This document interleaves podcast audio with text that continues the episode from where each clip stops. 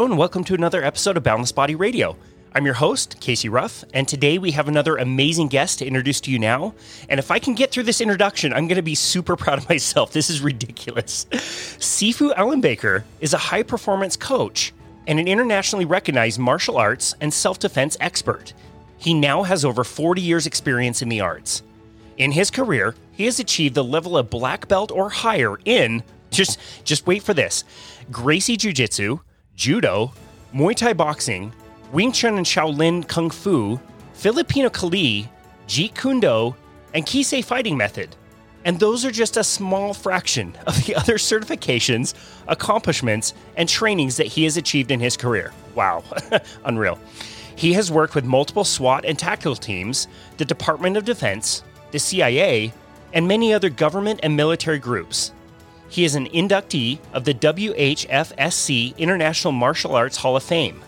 He is the author of the book, The Warrior's Path A Warrior Based Approach to Personal Change, published this year, and is the founder of the Civilian Tactical Training Association.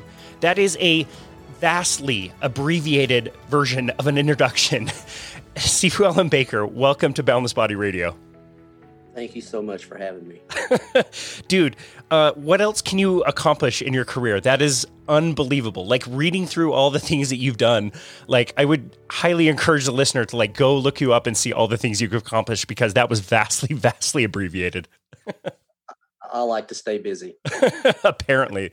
Um, this is a kind of a joke of a question. Um, I ask this lightly, but I actually expect like a really serious and thoughtful answer. If I gave you like 10 seconds, how many times could you kill me and which method would you choose?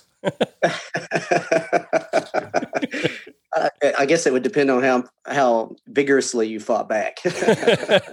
I don't think I would fight back very hard against you. I feel like you could kill me many times. Um, I, I, would love to hear about your story. When did you um, become so interested in martial arts? Oh well, I was uh, very young. I was a kid, and I was a rowdy youth. I was uh, blessed with uh, ADHD, so I had boundless amounts of energy. uh, I probably drove my mom crazy. Um, so one of the stories she'll tell is that I never wanted to go to sleep because I didn't want to miss anything. uh, yeah, I got up super early, and I still do to this day. Just for that reason, you, you feel like you're missing out. But uh, the downside to that was um, I had a hard time focusing and containing that energy. And uh, being a rowdy kid, I didn't always do it in a in the best way possible. so, mom introduced me to a local martial artist, um, and uh, I fell in love with it. I, I still remember this day getting going into the class. She took me to the class, and it, at that time it was in a fallout shelter of a local community college. And wow. the gentleman, uh, he had his two sons in class, and they were obviously had done it for way many years and I wanted to fight, which was odd for the first day. and you know, he goes, "Okay, you can you can spar with my sons," and they beat me to death. uh, it, I remember it to this day. That's how much of a I mean a memorable event it was for me, and I loved it. Um, wow! You know, because you you go to school or fight with your friends, you got in trouble but I, here was this environment I could go and have an outlet for this energy and, and aggressive energy, and it was accepted. And uh, they not only accepted it, they they started to teach me ways to control it and uh, aim it in a proper direction. How did that help you with your ADHD? One of the first things, uh, you know, mentally, you have a very busy mind. Um, and it was very difficult to focus. and this was a, a common theme when I was a kid. You know, I'd I'd be in school, and the the teacher would say, "You really need to learn to focus." Um, you you go out with your friends and they want to do something, and you know you just couldn't stay on point. And I'd hear it again. You need to need to learn to focus. Mom and dad at home, you know, it's son, you need to learn to focus and and I heard that for many years until I met. Um, it's probably mid-teens when I met another one of my instructors, and um, I was trying to learn the system, doing my best, and uh, he said that same thing. I, I remember this very vividly. He goes, "Man, you you really need to learn to focus yourself."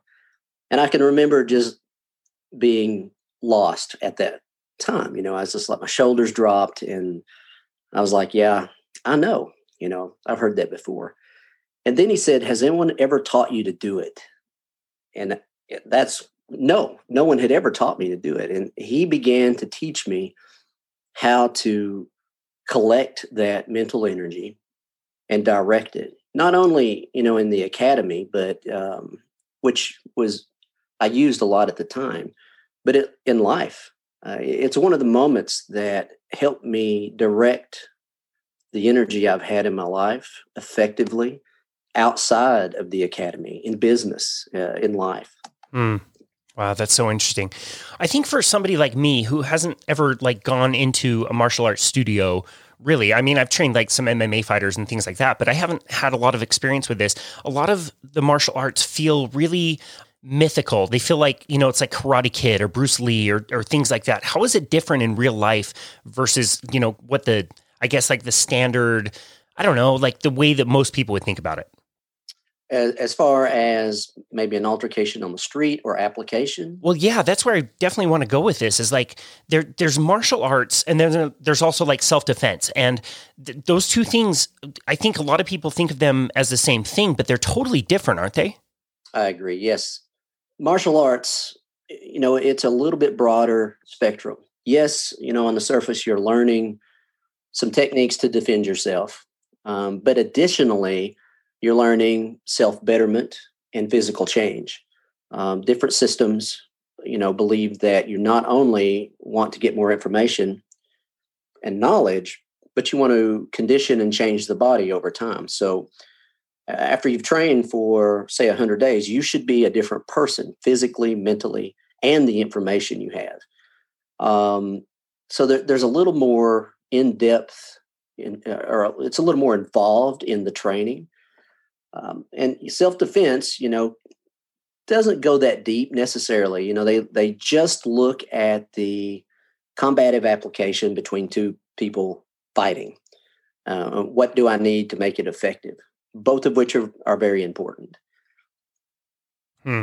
That's so interesting. I remember there was one time when I was living in Brazil, there were two kids that maybe like eight, nine years old, and they were getting into a fight on the street, and we kind of watched it unfold, and they were kind of pushing each other. And then they started fighting, but they were fighting by using the style of capoeira, which is super interesting. It was almost like a dance the way they started fighting. But the, I realized like that is extremely rare.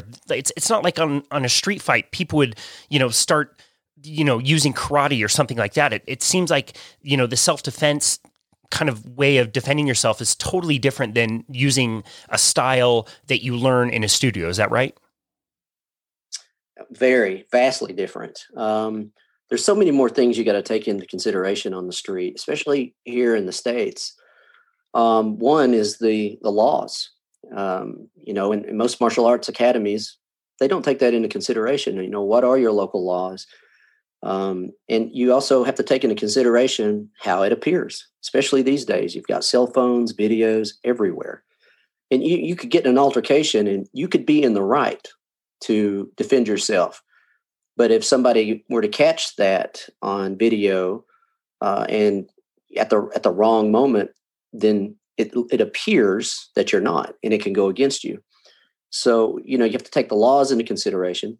You have to take uh, into consideration what you're doing visually. And I, I usually like to say it's got to be visually uh, appropriate and socially acceptable. Um, and with that said, generally it'll have to be on some type of force continuum, which is which is a little different than most martial arts. Most martial arts they're assuming that you okay, you're in the fight. Here's what you do. But you know, a lot of a lot of my clients who have had altercations on the street, you know, when they start to enter into a social altercation, they're thinking to themselves, is this really happening? Should I do something now? Is this guy serious? So it's that lead up to it that can get you. And one of the reasons is because you haven't studied on how to deal with that. You know, you haven't studied verbal exchange, or I like to call it the gift of gab. And, you know, when you study something, you can kind of elevate yourself outside of it and look at what's going on. So, like if if, I, if I've never studied the gift of gab necessarily, the guy says something and I immediately have an emotional response to him. But if I've studied what's going on, you know, I know that this is this predator is doing an interview, and then uh, if he gets his signals, if he thinks he can elevate this to the next level, then he starts to wolf you. He starts to elevate the stress level of the conversation. Mm. Now, at this point, he's not even laid hands on you, hasn't made a fist or anything. He's just testing you out to see what your what your reaction is going to be. He's de- going to determine if he can make a meal out of you. Um, so, just the verbal study, the art that leads up to positioning, is is vast, and and no one does it in the martial arts necessarily, and and they should. You should know how to navigate a socially, verbally stressful situation. And then uh, prior to any physical contact is just positioning yourself. How do I put put myself in the proper place? What is my body language saying to the threat? What is the threat's body language saying to me? Have I taken enough time to read those things and understand them uh, so that I can know what's happening? How's he positioning himself? Where is he placing himself? That is a conversation of placement um, and all of that happens uh, in an exchange, unless he just runs across the room and hits you. And at that point, yes, it's on. And and so, but you you could just go up the the scale of force, and then you have the moment of touch. And sometimes guys will come up, you know, they'll just put their finger on your chest. Well, am I supposed to hit them? That's what my martial arts teacher told me to do. Wow. well, if I do that, I'm going to jail. Um, so what are my low level skill sets for soft touch? You know, I'm going to have to have some physical contact with this person, but it hasn't elevated yet. Um, he's still testing out the water and seeing what he can get away with. Um, what What is your plan? Have you trained that? Do you have techniques and information available for it? Um, control methods at that level. Now, obviously, if uh, he decides to make a fist and fire it across your head, that's the easy part. Um, and that's what most martial arts assume is you're already to that level of force. But in the actual situation, all of that can happen prior. So you're sitting there. If you have never trained it or studied it, what should I do? You know, my teacher told me to get into a stance and make a fist. But if I do that, that's on the verge of assault, you know, and I am elevating it at that point. He may stand there square to me with his hands down, but he may be mouthing off a little bit. And here I go into a stance and put my hands up. I just elevated the situation. So I'm the one making it worse. So there's a lot to take into consideration on the self defense side of the house before you really get to combative study. Mm, that that is so interesting. There's so much there to unpack. I mean, I didn't even consider the visuals, like you said, like everybody having a cell phone and being able to record anything they like at any time. Like I didn't even consider that. I mean, for somebody like me who's very non-confrontational, I played hockey my entire life, even at the college level, and I've never been in a fight it, it occurs to me that the first step of avoiding confrontation is just not to go where confrontation is, right? Like if if you're not going to a bar and getting drunk, you know, if you're an Ohio State fan, you probably wouldn't go to Ann Arbor and you know go to a bar and, and drink. That that would cause a confrontation. But once once something starts, what are some steps to almost like de-escalate a situation and kind of bring things down before it comes to that physical touch that you mentioned? Well, if if you train it, um, what you do verbally has a huge effect. Um, and, and different students that I've worked with on this, they'll have different methods to do it. Uh, like for me, I, joke around uh, when I'm in an exchange uh, because it works for me.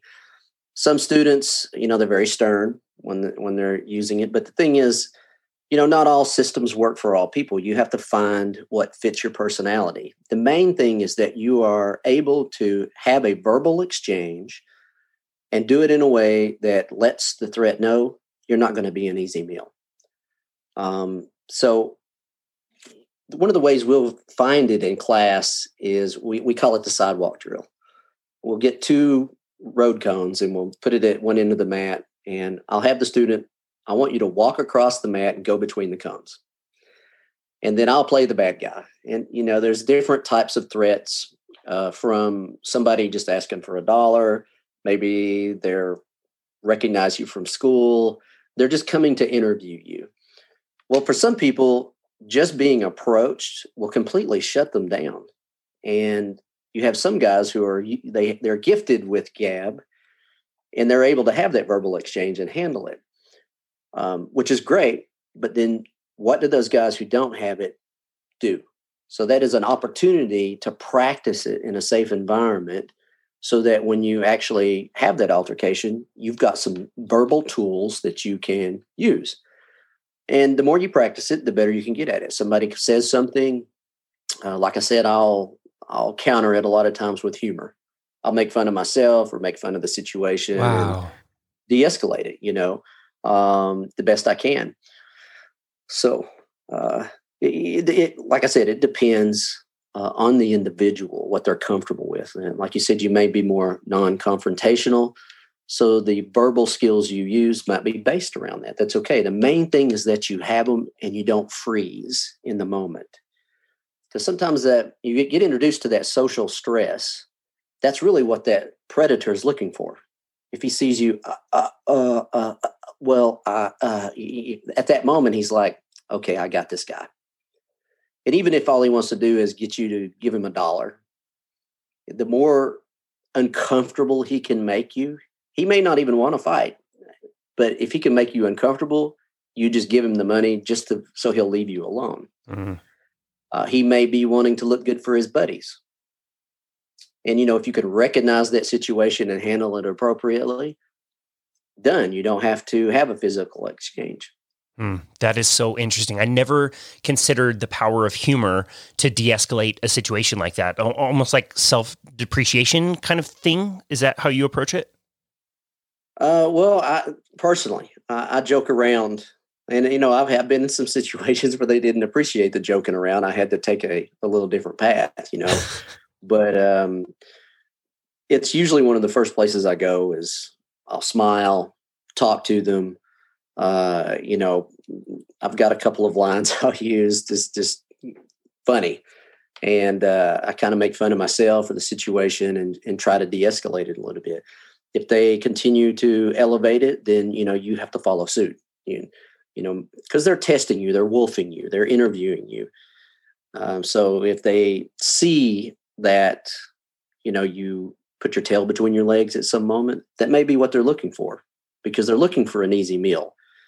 Um, so at, obviously, at some point, you may have to come across a little more stern and straight and let them know that it's not going to be an easy meal. Wow. Uh, and it's time to move move along. Wow. That is so interesting.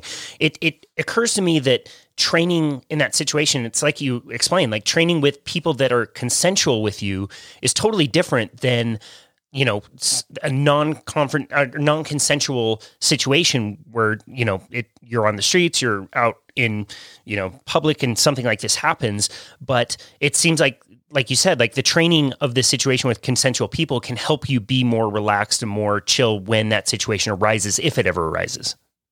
It definitely does. Uh, I've actually seen this for many years in our uh, CTAC classes.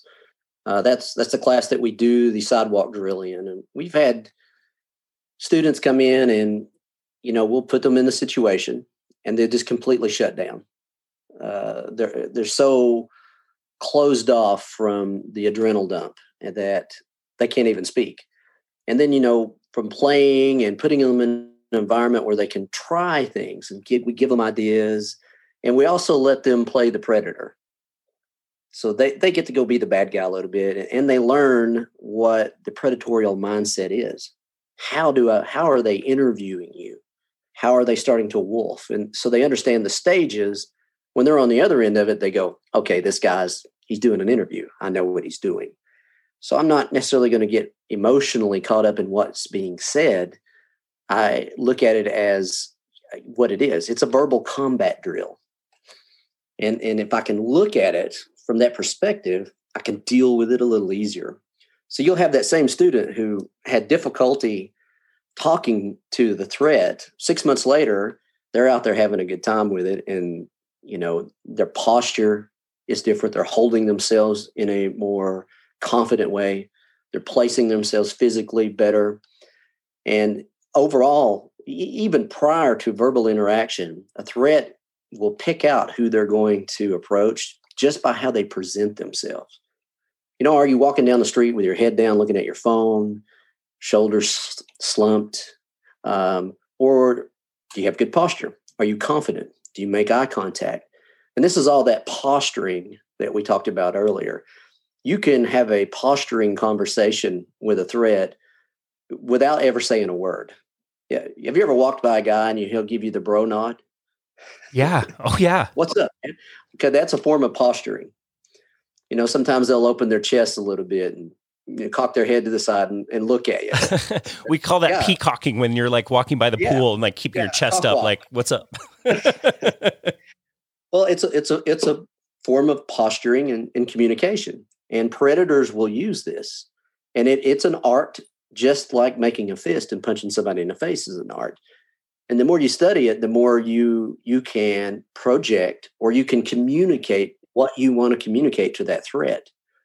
And you will also recognize what the threat is saying you, they may be coming from across a parking lot and you, the better you get at it the more you study you can go that's kind of aggressive what i'm getting you know and the, the conversation prior to even turning into a verbal exchange wow this is so fascinating to me. Like I never considered putting your students in the situation where they would be the the predator, the wolf. I, that would make so much sense to understand that kind of like psychology. What other signs are predators or you know quote unquote bad people looking for you know you mentioned like you know slumping shoulders um, looking at a phone like what other signs are they looking for when they're looking at somebody to you know go after or attack well, I think one of the main things is just being unaware. Hmm. You know, it's um, for, for, instance, if we go back to the parking lot um, example, and if I'm aware and I'm, my eyes are up and I see you 100 yards away walking, and I can read a little bit of those physical things, or maybe you're on the other side of the parking lot, so you come over to where I am, and you're now you're walking toward me, and I start to prepare myself in my mind, I'm like, okay, this could be something. I may walk over here. I'm going to change my posture. Now, if we did the same scenario again and I walk out of the building, my head's down, I'm looking at my cell phone, not paying attention to anything, and the guy does the same thing and I don't notice. By the time I notice, I'm caught off guard. Or we, we like to say, you are behind time. Everything you do can be based on three times ahead of time, on time, or behind time. And behind time is never good in anything verbal, physical expression, fighting. It's never good. So we always plan to be ahead of time. And one of the ways we do that is just being aware, having 360 degrees of awareness and train it, not just talk about it. Um, I think that to your question, that is one of the things the predator looks for is initially is someone that's just unaware of what what's going on around them. Mm. And if they are, it allows me to get close to you. And, and, maybe by the time I spring my interview on you, it's a surprise. And I've caught you a little off guard. And it's just like physically fighting. You know, you you get caught a little off guard. You may be even be a better fighter, and they'll get you at mm. that moment just because of the timing. So I think that's one of the main things they'll look for. Uh, past that is going to be how you hold yourself physically, um, because uh, you know predators, in my experience, have a gift of reading that and knowing. Because, like I said, that's an easy meal for me today. Hmm. Wow. So, so me checking out my phone or being swept up in thoughts, not being mindful, traveling through whatever space without any awareness makes me behind time and thus like not ready for some kind of attack. Uh, yes, I, even farther out from what we've talked about so far, which is the verbal communication, is you know, being able to do an advance on where you are, uh, restaurant, parking lot, even on the spot. What what are my options? What's available? Who's here? Um, you know, where are the exits? So, and that's all a level of trained awareness. One is just being aware. You know, don't get lost in your phone.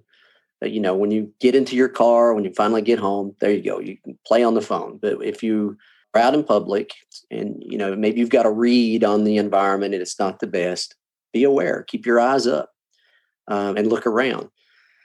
Past that is trained awareness, and you see this with a lot of protection agents, bodyguards. You know, they they're paid to have uh, a high level of trained awareness. They have gone sometimes in advance to locations that they're going to take their clients, and they have studied that location. They know the ins, the outs, uh, for instance, of a restaurant. Uh, they know the different uh, driving uh, pathways to get there. They've probably chosen at least three of them to get there and get away. They can tell you where the local uh, police department is, where's the local hospital. Um, so they've put some effort into it. Wow. Um, obviously, as civilians, we don't go to that level, and we're not prof- professional protection agents. But it is something to think about. Like if I'm taking my family on a vacation, have you researched the area you're going? You know, the hotel you're staying. Um, do you know where the local law enforcement office is? Where's the hospital? What are the routes to get there? You know, if I'm going to go, I know I'm going to this beach. What are the different routes to get from the beach to the hospital? And then, same thing, how do I get to the police station or the hospital? Mm. And the more you know, uh, the higher you have a trained awareness of that area. Wow, that is so fascinating. That I, that makes me so grateful for my dad who taught me how to drive and always taught me to look at like escape routes when you're driving. Like what happens if somebody cuts you off? Like where are you going to go? Are you going to turn left? Are you going to turn right? Are you going to hit the brakes? Like there's different options for different scenarios and you should always be considering that. Just even in driving, it makes so much sense that you would also consider that in real life. Yeah, definitely. Wow. That's and super- it's the whole, you know, none of that to go back to one of your original questions, none of that is really talked about or studied in a martial arts class. Hmm. So they're more practicing the skill and learning how to fight in different ways and obviously different styles, which, you know, originated from different parts in the world. But they, do they not like consider those kinds of things as far as like everyday kind of self defense things kind of go? Some will, um, but most of them you know they're just teaching techniques from their martial art and, and you know we spoke about CTAC earlier, and that's one of the reasons we designed the program is to have those answers because we didn't have them in a lot of the systems that we were teaching. And so we, you know, we wanted to give this information to the client so they're better prepared. So that's uh, that's when we started to design that curriculum and put it together. Hmm. That is so interesting to me. I'm definitely going to sign up for that and and you know get some of your online videos, which I want to talk about a little bit later. Tell me like the difference between you mentioned earlier the gift of gab, which I think is so important to to communicate. How would you directly communicate to somebody who is approaching you, who is not necessarily approaching you in a way that you feel truly comfortable with? I think I've heard in the past, like you can, you know, reach out your palm and say stop. And if they continue, you can yell stop in a really loud way that draws attention. Like what, what ways would you consider communicating with somebody who could be a threat? Well, you know, it, it'll come back to the practitioner and what they're comfortable with. Um, you know, uh, are they comfortable with their physical skills? And if if they are not, maybe they will have those reactions the more comfortable you are with uh, the skills that you can apply when you are actually thrust into a physical exchange, uh, it just that confidence will change how you verbally interact. I mean, I address uh, personally any threat that's coming toward me. So I, I could go stop, or I could go, "Hey man, what's up? What's going on today? Uh, it's nice weather we're having, right? Hmm. Hey, did we go to school together? No, that must have been somebody else. But you really look like that guy. You guys related? Do you know? Wow. so it's like I'll I'll interact with him, and I'm it's like a machine gun. I'm constantly making them think and forcing them to interact with me. And the nice thing about it is they'll either, oh no, man, I, who are you? I didn't go to school with you. So at that point, right there, I can get a read on what I've got in front of me. And if if he hears me having this exchange with him, and he's just like, uh, dude, you, wh- who the hell are you? I tell you what I'm going to do. I'm going to do this right there. I already know, and I might be 15 feet away from the guy, but right, he's announcing what his intent is at that point due to the verbal. Now, if he just ignores me and keeps walking toward me, he's all he's also announcing his intent. So um, you, that's one of the ways I will generally do it. Hmm. Is uh, I, I'm not shy.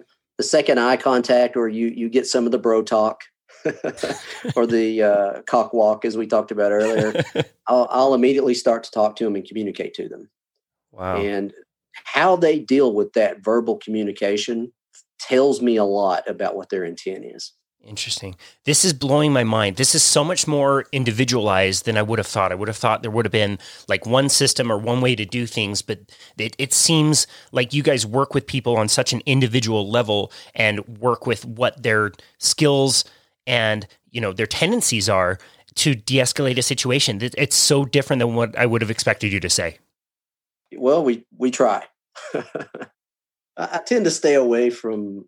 Uh, well, uh, I, can't, I guess I can't say that, but I don't begin with systemized thought.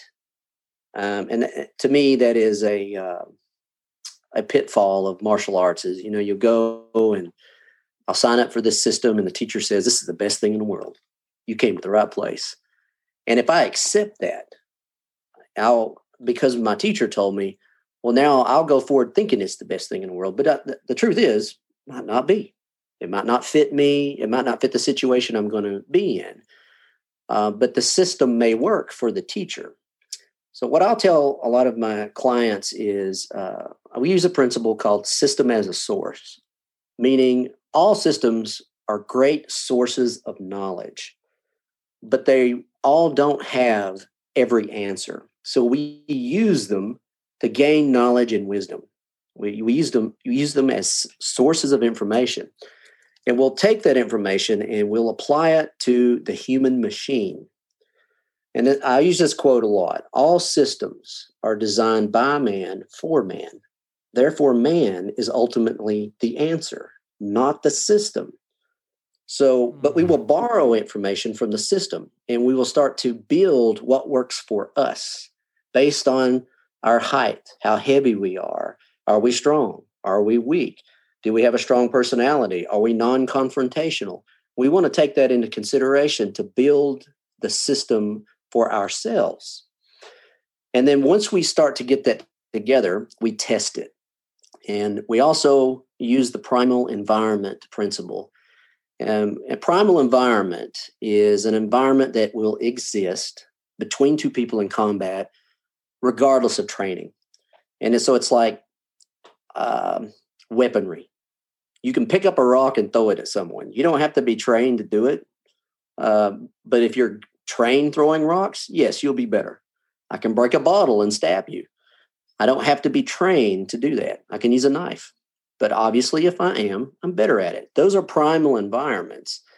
And there's a list of them. So as we are building this system for ourselves, we want to make sure we get a good answer in each of those primal environments that we can train. And then we test it. We get on the academy floor with a good partner who understands what we're doing, and we polish it so that it works for us. Now, at that point, we will re systemize what we come up with. And now we have a system of Casey. It is yours. And then you can move forward and train it consistently over time, and you can get really good at it. And you're probably going to have a higher level of efficiency with this personal system you've developed than you would if you just followed along with the system that your your instructor told you is the best. So that's generally what we try to do with with even students. Uh, by the time they get to a advanced level, that's what we're looking for them uh, to do and to be thinking. Hmm. Wow, that is so fascinating. So for for somebody I guess you know, like me, who who isn't super interested in you know becoming a, a black belt in jujitsu, how much training is actually truly necessary to be let's say like proficient in self-defense say something were to come up on the street? Like it, does this require months and months of training? Does it require years of training like it would to be you know a black belt in jiu-jitsu? Or is this something that could be accomplished in a few hours? Well you know it's just like anything you want to be good at um, if you train it consistently over time you're going to be better at it um, it's one thing to have the knowledge in your head, and it's another thing to practice it so you can actually do it. And then it's another level to do it under stress. So, yes, you know, whatever you put together, you do have to put a little consistency in. Now, does that mean I have to go to class twice a week? Not necessarily. I've got clients who will train their self defense information every four months throughout the year due, due to their schedules. They're they're very busy. Uh, they're protection agents, so they're literally flying all over the world and working all the time. But they be sure that they schedule about every three to four months time, even if it's just a day, to put in some consistent effort. Now, will they be as good at it as the guy that goes to class three times a week? No, but it, you have to find out what fits your lifestyle and what you're actually going to do. You know, so if you say, I'm going to go to this class three times a week, and then six months from now, your wife goes, Dude, I want to, I haven't seen you. Where you been? Well, you're going to cut it loose. So you have to be realistic and decide what you can actually do, and then build the system and training process around that. So even if you just do it twice a year, if be honest, if we know that, then we can design your system to work for you as best it can with what you have available. So we may choose techniques that don't require as much polish. Um, you know that that takes maybe not as much time to get good at, but we know that's happening. You know, so you maybe next year you go, I'm going to do it four times a year. Okay, cool. Let's add this in so that you might get a little higher level of proficiency. Um, I think a lot of people look at martial arts and self defense and they see what's involved and they just give up. And you know, if you go to your local school, you know, hey, how do I get good? Well, most of the time the answer is you've got to come to class twice a week for the next 10 years. That's right. And so you go in your mind, you're like, I just can't do that. And that's sad, you know, when when the answer is what we just said uh, it's it is more personalized. So you you do have to find an instructor that has a process to design these systems for you. Mm. Um, and you know, and if all they've done is one system and that's all they know, that's that's what they're you're going to get. You know, you give a hammer and a nail to a carpenter, he's you know he's not going to make a window or a glass uh, frame out of sure. it. Sure. How how should we be this sucks because um, it's becoming so much more and more prevalent like things like mass shootings and weapons involved. How should we be thinking if if we're not carrying a weapon a gun a knife and and somebody confronts us with a weapon how should we be thinking about that? A lot of that is in the weaponry primal environment that we discussed earlier is projectile weaponry or edge weaponry and uh, you should have an answer um, for instance, like if I'm in a situation where they're armed and I'm not, most of the time the answer is a disarm. Um, and and it may be, but I, I, disagree with how it's presented sometimes. You know, they're like they'll teach you this gun disarm, pat you on the back, and go, "Now you've got it. Good luck." Uh, I, I'm not real crazy about techniques as far as gun disarming goes. I teach more on a principle based idea. So, what we want to do is, if we're placed in that situation, we want to look at what skills and principles absolutely have to happen to be successful. And we'll train those first. And then through that training, we'll start to find techniques, they'll surface that will work for you. And what works for me might not work for you, just like we said earlier. Mm. Um, but there's a lot of answers but due to more principle based scenario training, you're not only going to have better answers, but you're you're going to understand what you have. So, for instance, if I'm in that situation, the guy has a gun and I've got to do a disarm, and I can say I'm within range to reach out and touch the weapon. And if I've done it a bunch of times, I go, I think I can do it. But what if I step back two feet? Can I still do it? Or what if I'm four feet back? You know, what if the threat backs up? Have I practiced that enough to know I can do it? Now, if I've spent time doing it, I may think, I think I can do it. I did it several times in practice. So, you know, my wife's here. I've got to go for it. So I do. But that will change when I step out of the car next week and twist my ankle. Mm. And I have to understand that. I have to, at that moment, I go, man, I woke up sore this morning. I don't know if I can transverse that four feet today. So maybe I have to negotiate closer. Hey, man, what do you want? I'll give you my wallet, whatever you want, it's yours. Take the car as I'm walking a little closer, if he lets me. And now I'm in range to do it. But the only time I will know that is if I've trained it on a principle based idea. Mm. If I if I just learned a technique and I'm you know, I'll do that technique teacher taught me, but I'm four feet away. We never really discussed that. That's not going to turn out good. wow. Yeah, that's super interesting um, I love the way you approach that. I've, I've seen you also like present different options for things like being in a car versus outside of a car. And, you know, you mentioned earlier in this conversation positioning and how important that is. I think that is just so critical to learn and then try to individualize it and apply it to different situations. Is that right? Yes, sir. Hmm. How should I think about self defense? You know, maybe I feel like I can walk confidently and you know I I feel strong and I don't really feel like a lot of people would approach me but I'm with somebody who I also want to protect. Maybe that's a spouse a child um, somebody who might be the primary th- you know might be the primary target of an attack. How should I think about self-defense not only for myself but other people around me that I want to keep safe? It actually does change it quite a bit. Um, this is something we talked about earlier with the uh, protection industry, uh, protection agents, because especially uh, protection agents that will deal with uh, highly recognizable talent.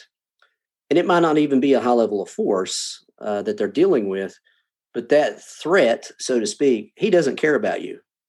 He is visually fixated on the target, like you said.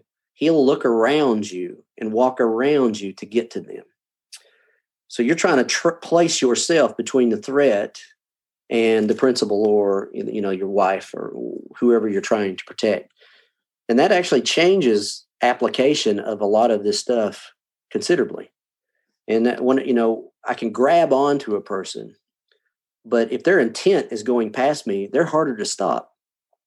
So one of the first things you have to take into consideration is breaking that visually fixated intent. I have to actually get it on me and pull it off of the principal or my wife. Wow. And usually you when that happens, you're in close proximity because they're walking around you. They don't care about you until you get their attention, so to speak, which is your job. You have to do that in order to deal with them.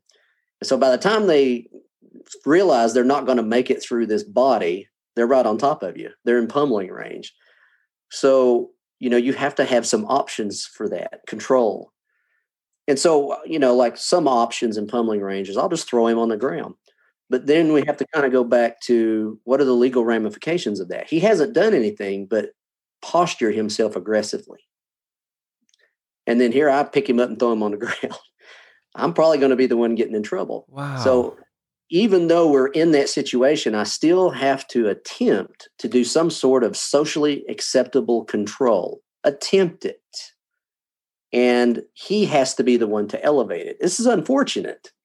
I'd like to just punch him, and it would turn out better for me. Right. uh, you know, uh, but except for when the law enforcement officer shows up. So if I can do that and I'm trying to control the situation and do it in a socially acceptable, visually appropriate way. And now he is forced to elevate it. Now he may shove me, trying to move me out of the way, and he clearly shows his intent to elevate force. Now, at that time, okay, I can step it up too.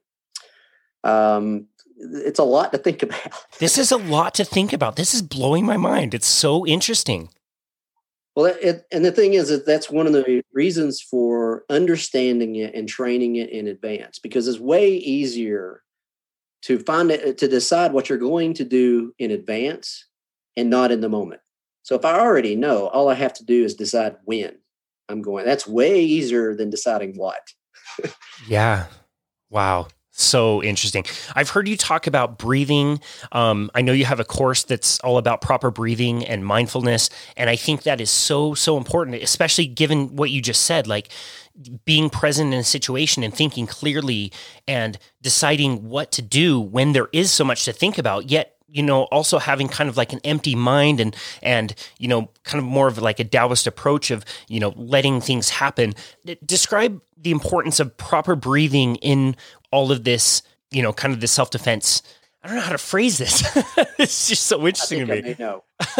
describe how yeah, like describe how breathing fits into all of this and, and proper breathing and slowing down the breathing and controlling the breathing fits into self defense. Well, you know, it's like we we we just said we decide what we're going to do, and then we train it, polish it, and we get it looking really good. And we're in the academy, and it's it's we're able to apply it. Man, it's so great. And then we go out on the street. The big thing that changes is uh, well the threat of the unknown. So we don't know if it's going to work. What who is that guy? Does he have a knife? Man, he looks bigger than me. He looks meaner than me. Um, that starts to create an emotional reaction. And if we haven't learned to deal with that emotional reaction, even if we're a highly effective martial artist, you it's it could shut you down. And we all have a a spectrum or a gauge that how far can we go before that emotional energy is going to take you over? And we have to train that just like we train our physical techniques and applications. And if we haven't, it's going to get you. So we that's one of the things we can do in the academy is we'll create those scenarios and try to create that emotional reaction. It's actually one of the best places to do it. And then when we've created it, one of the first tools to deal with it is the breath it's a common term I use uh, with a lot of clients and students is the breath is the bridge. You know, if you want to control yourself mentally, breathing, proper breath is the beginning. You want to control yourself emotionally, proper breath is the beginning. Physically, proper breath. So it is the trigger that begins the control process for all of these things. So if I'm in that situation and I feel that emotional rise inside the body. How do I deal with it? And, you know, there's different, obviously, different systems of breath, different ways of doing it. Uh, usually, the first one I teach, uh, I call it a full cycle breath. And it, it teaches how to take a full controlled breath. And it's the it's the one of the first ones because it contains all of the processes that you can do for other types of breath. There's different ones you can use for different situations or different levels of stress. So, say you're on the street. Here comes two guys now across the parking lot. They're both 100 pounds bigger than you, and you can look on the look on their face is it's not good. They just walked across, got on your side of the street. They're looking straight at you and coming right for you. Your wife's with you. Okay, I'm starting to feel it a little bit. So, one of the first things I'll teach students is you have to control that emotional energy.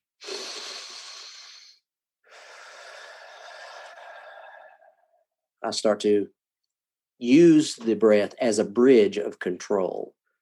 Because once it gets away from you, it's hard to pull the leash on that dog and get it back. Wow. wow that is so well explained and so fascinating. And I, I couldn't agree more. The importance of proper breathing, nose breathing, um, you know, breathing slowly and in a really relaxed way, not just when you're, you know, meditating, if that's something you do, if, if that's part of your mindfulness practice, but also in everyday life. I just think it helps calm the situation down and bring a, a new level of awareness where you can make so much better decisions. Agreed. And you know, you you mentioned having a morning routine. and you know you practice your breath, the process, and you there's life will give you situations to practice this that isn't getting punched in the face every day. So I'm in Atlanta, Georgia, and traffic. oh, I've been there. It's terrible.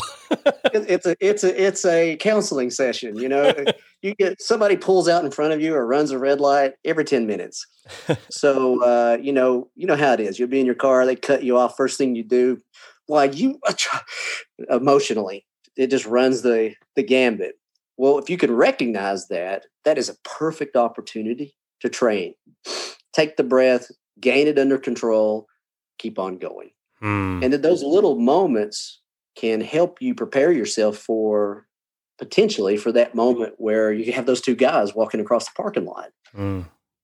Wow, I love that. That I I love looking at those opportunities, something that we would generally consider a, a, crappy situation that would get us really pissed off and like maybe potentially like ruin a day as an opportunity. That's a time when you can train yourself to relax and realize like this isn't a big deal. Maybe this person's having a bad day or they're in a rush to get to the hospital or something like it's not that big of a deal and you can just take a breath and relax and, and enjoy that and that's an opportunity. I love that you made that point. Um, I would love to hear about your book, The Warrior's Path. Tell us, um, you know, why you decided to write that book and what it's all about. Oh well, um, I, you know, I spent a life in a, a warrior's culture.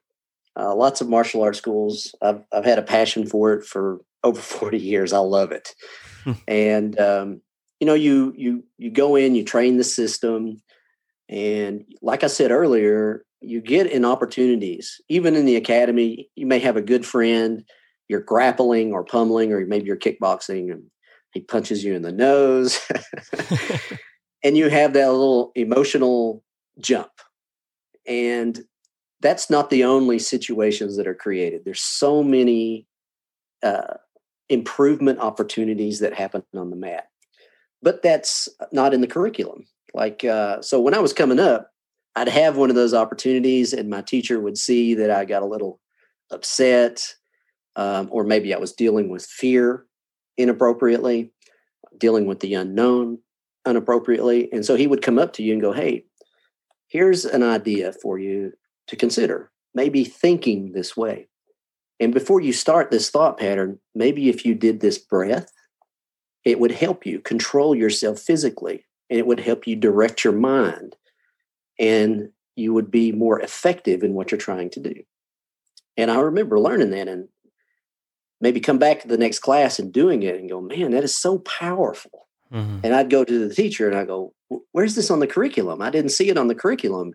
And they're like, well, it's not.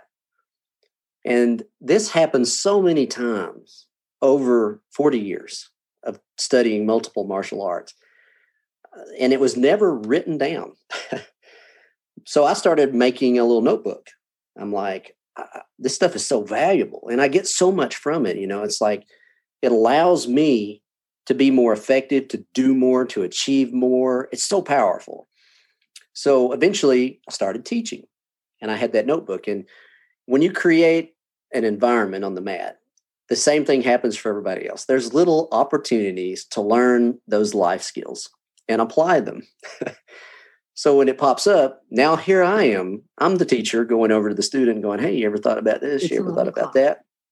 And I got the same question. They would look at me and go, Why don't you teach that on the curriculum?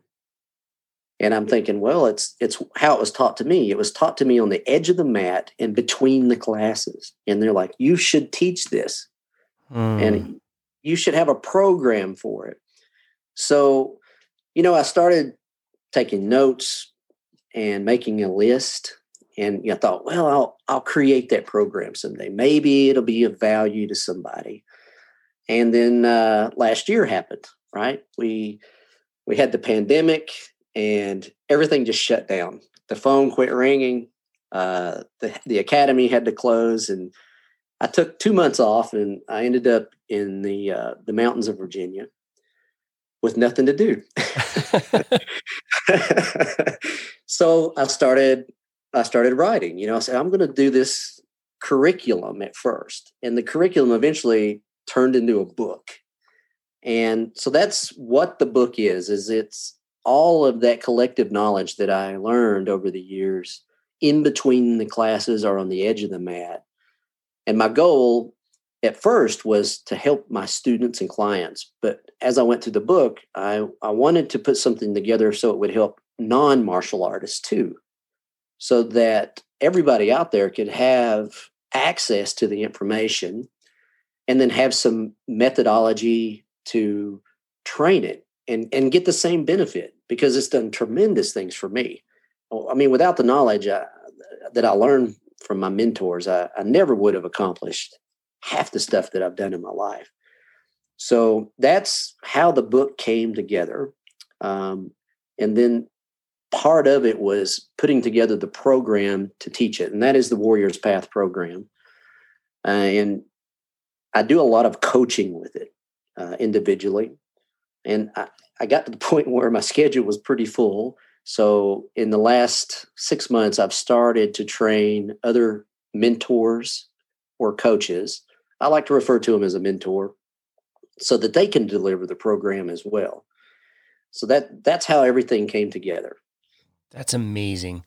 Man, there's so much wisdom in what you just said. I, I love that you took such a crazy, bizarre, you know, what most people would consider a setback and made it an opportunity for yourself to create something, to make a program. Like, I, I get so frustrated with people who just complained this last year about everything that happened without making something of this. I mean, the whole reason we're having this conversation is we decided to take this opportunity and do something a little bit different. And now we have a podcast and we can interview people like you. And I just, I love I love finding people who took something that looked like a setback and made it into an opportunity. And I think it's so wise to consider the in between, what you mentioned, like the edges of the mat. Like it's not just being in the situation where you're training, it's the in between times. There's so much to be learned from the space in between words and the gaps in music and the, the, the, places in between. I think that's just so wonderful that you were able to,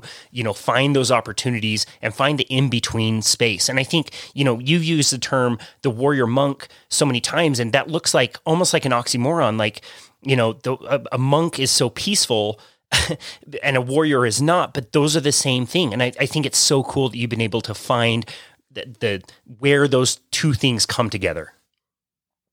Uh, yeah, I agree. And and just the principle in doing that itself came from those experiences. Mm. You know, it's uh, it's. I always refer back to the warriors' culture. Um, what are you going to do? You know, you you do the best with what you've got and where you're planted. Uh, what are you improving today? Uh, what is your plan to improve?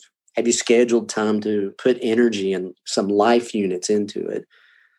And you know, it it creates growth and change. So, wow. Man, I love that. So, okay, so you're in Atlanta, Georgia. You mentioned that you do a lot of coaching. What does it look like if somebody wants to work with you? Do they need to work with you in person? Um, I know you've got those online classes that I am so excited to sign up for. Um, how? What does it look like if somebody wants to work with you? Uh, well, uh, I actually do a lot of them over Zoom.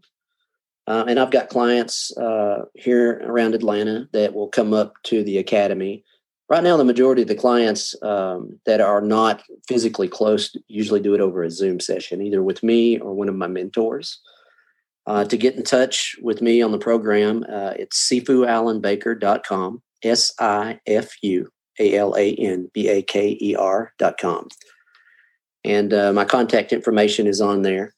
Uh, i'll just reach out and get in touch. Um, and you know we can go down the Warriors Path program, or we can uh, design something specifically for your environment. Mm. Uh, because you know, not everybody is uh, a martial artist. You know, some some some guys, their fight is in business. yeah. Or yeah, you know, it's in the medical field, uh, rescue. Uh, so they don't get on the mat. So I try to relate the principles to the environment that the client is in as much as possible. Wow. This is like seriously so much more individualized than I would have ever guessed. This has been an amazing conversation. I've enjoyed this so much. I've learned so much. I feel like I've asked you know, long drawn out questions that don't make any sense because I'm like so much enjoying this. What is one simple tip you would like to leave with the listener from this conversation?